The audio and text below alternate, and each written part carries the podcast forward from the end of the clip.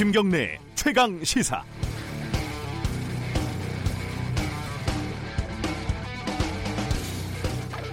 예전에는 저도 그 밤샘 당직 근무를 자주 했었는데요.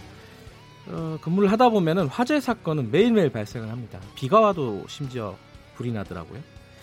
방송의 경우는 주로 동영상이 확보된 사건을 보도를 하지 않습니까? 두 건 정도가 확보가 되면은 화재 잇따라 이렇게 기사를 씁니다. 그리고 서너 건 정도 확보가 되면 어, 무더기 화재 이렇게 제목을 붙이죠. 한 다섯 건 발생하면 전국이 불탔다 이렇게 쓸만도 합니다.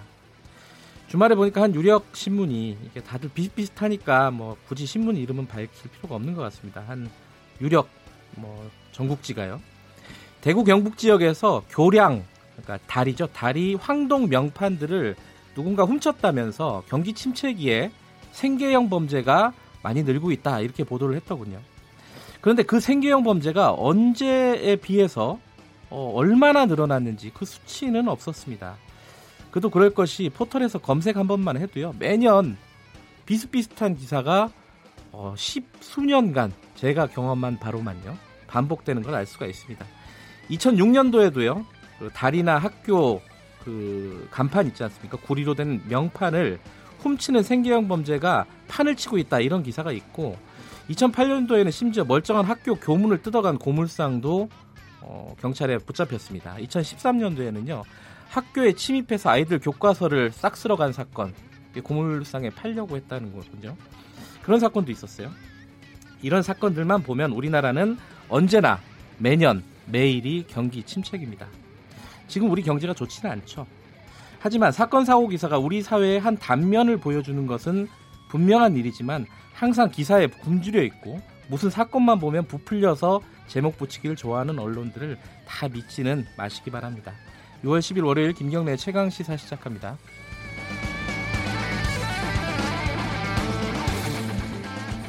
네, 주요 뉴스 브리핑부터 시작합니다. 고발 뉴스 민동기 기자 나와 있습니다. 안녕하세요. 안녕하십니까. 자, 헝가리 속보부터 좀 알아볼까요? 허블레아니호 인양이 이르면 현지 시간으로 10일 오후 그리고 늦으면 11일쯤 인양이 될 것으로 보입니다. 네. 그 선체를 크레인과 연결하기 위한 와이어 결속 작업이 조금 늦어졌는데요. 네. 그래서 인양도 당초 목표로 삼았던 9일에서 지연이 됐습니다. 선체 인양은 크레인과 바지선 등이 침몰 선박을 완전히 둘러싼 상태에서 이루어지게 되는데요. 양국 구조 당국은 선체를 수면까지만 끌어올린 상태에서 네. 실종자 수색이라든가 시신 수습을 진행을 하고 이후 선박을 완전히 들어올린 다음에 바지선으로 옮긴다는 그런 계획입니다. 정부 합동 신속 대응팀은 선체 내 실종자가 얼마나 있을지는 지금 단계에서는 예단할 수 없다고 밝혔는데요. 인양 과정은 실종자 가족들이 원하는 경우 참관하게 하고 강 좌우측이라든가 다리 위에서 시민들에게 공개되지 않도록 통제할 것이라고 밝혔습니다.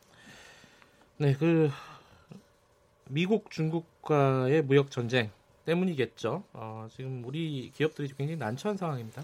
그 중국이 삼성전자와 SK 하이닉스 등 한국 기업을 포함한 주요 외국 첨단 기업 관계자를 불렀다고 합니다. 네. 미국의 대중 압박에 가담하지 말라고 경고를 했다고 하는데요. 이건 뉴욕 타임스가 보도를 했습니다. 네. 그러니까 중국 기업의 첨단 기술과 서비스를 제공하지 못하도록 한 미국 결정에 협조를 하면 심각한 결과에 직면할 것이다 이렇게 경고했다는 그런 얘기인데요. 아, 이걸 통보받은 기업에는요, 뭐 마이크로소프트라든가 델과 같은 미국 기업은 물론이고 한국의 삼성전자와 SK 하이닉스 등이 포함이 됐습니다. 아, 중국은 미국 기업과 미국이 아닌 기업으로 나눠 가지고 또 경고를 했다고 하는데요. 미국 기업들 쪽에는 미국 행정부의 정책을 따르는 기업은 영구적인 결과에 직면할 것이다. 이렇게 직접적으로 경고를 한 반면에 네. 한국을 포함한 미국 이외 국가 기업들에겐 기존 사업 관계를 유지하고 중국 기업에 평상시와 마찬가지로 부품을 공급하게 되면 아무런 악영향이 없을 것이다. 라는 그런 입장을 전달을 했다고 합니다. 한국 기업 입장에서는 미국과 중국 사이에 선택을 강요당하는 그런 처지로 내몰리고 있습니다. 어, 김대중 전 대통령의 부인이죠. 이호 여사가 어, 건강이 굉장히 안 좋다 이런 예. 소식이 있네요. 그 위중한 상태인 것으로 지금 전해지고 있는데요. 네. 또 일부 언론 보도를 보면 큰 고비는 넘겼다 이런 보도도 아. 나오고 있습니다. 또 어찌됐든 가족들과 김대중 평화센터 관계자들이 이희호 여사가 입원한 서울 신촌 세브란스 병원에 모여서 지금 상태를 살피면서 대기 중이라고 하는데요. 네. 아, 이 여사는 노환으로 건강이 쇠약해져 가지고 지난 3월부터 세브란스 병원에서 입원 치료를 받아오고 있습니다. 이호 여사가 22년생이 그렇습니다. 1922년. 네. 그러니까 거진 100세에 가까우신 분이긴 한데 건강이 어떤지 여러 사람들이 걱정을 하는 것 같습니다. 서울의료원에서 노동자가 사망한 사건이 왜 그렇게 된 겁니까? 그 60대 남성 미화원이 갑자기 숨졌는데요. 네. 일단 노조는 과로에 의한 감염 의혹을 제기하고 나섰습니다. 이 신모 씨가 지난 4일 출근했다가 배가 많이 아프다면서 조퇴해서 아, 집으로 갔는데 집에서 심한 구토, 코피 증세를 보였다고 합니다. 그래서 서울의료원 응급실에 입원을 했는데 지난 5일 오전에 숨졌다고 하거든요. 네. 사망 진단서에 적힌 직접 사인은 폐렴입니다. 네. 근데 노조 쪽에서는 과로와 이 과로로 인한 감염일 가능성이 높다고 지금 판단을 하고 있는데요. 네. 이 신모 씨가 마지막 출근 날까지 주말을 포함해서 12일 동안 하루도 쉬지 않고 일을 했다고 합니다. 네. 이런 경우가 처음이 아니었다고 아니었다는 게 노조의 주장인데요. 2015년 무기계약직 직고용으로 전환된 이후에 기존보다 미화원 인력이 좀 줄어들었기 때문에 과로가 많았다라는 게 노조 주장입니다. 네. 노조는 또 심 씨가 의료 폐기물에 의한 감염으로 숨졌을 가능성도 제기를 하고 있는데요.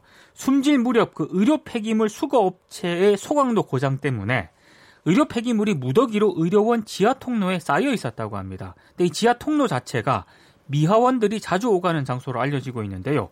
서울의료원은 뭐 지금 신모 씨 사망뿐만 아니고요. 네. 지난 1월에는 태음으로 서지윤 간호사가 스스로 목숨을 끊었고 최근에는 암 투병 중인 간호사를 호스피스 병동으로 배치해서 논란이 좀 제기도 제기가 되기도 했습니다. 좀 조사가 필요한 내용이네요. 그렇습니다. 자, 가습기 살균제 소식 들어온 게 있네요.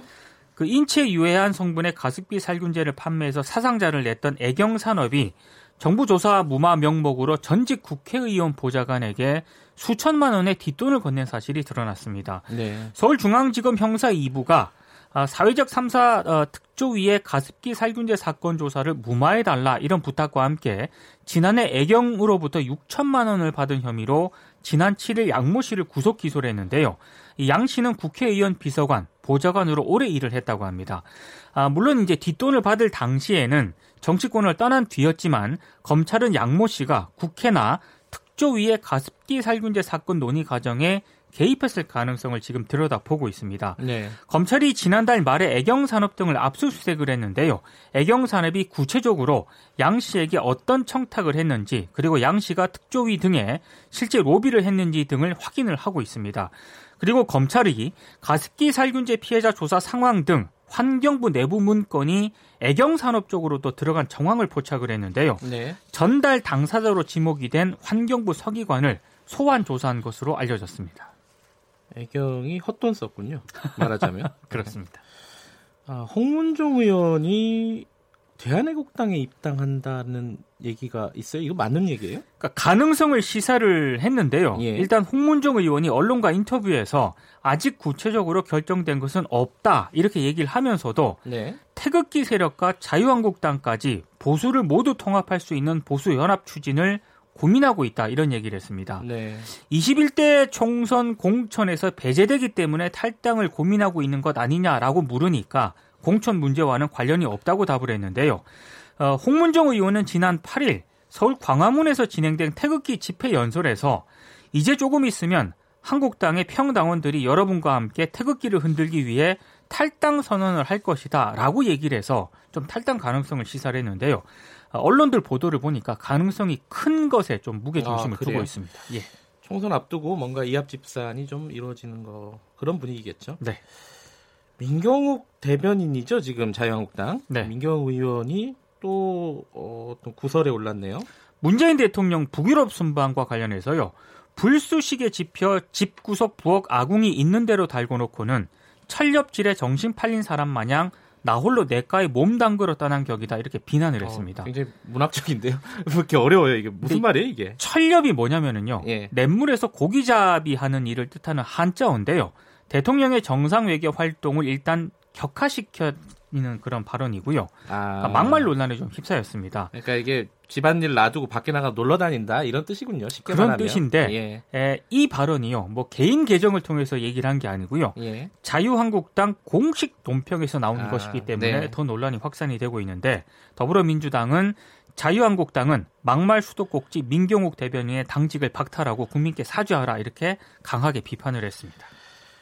이게 뭐 하루라도 이런 구설이 없는 날이 없어요. 그렇습니다. 오늘 뉴스 고맙습니다. 고맙습니다. 고발 뉴스 민동기 기자였고요. 김경래 최강 시사 듣고 계신 지금 시각은 7시 35분입니다.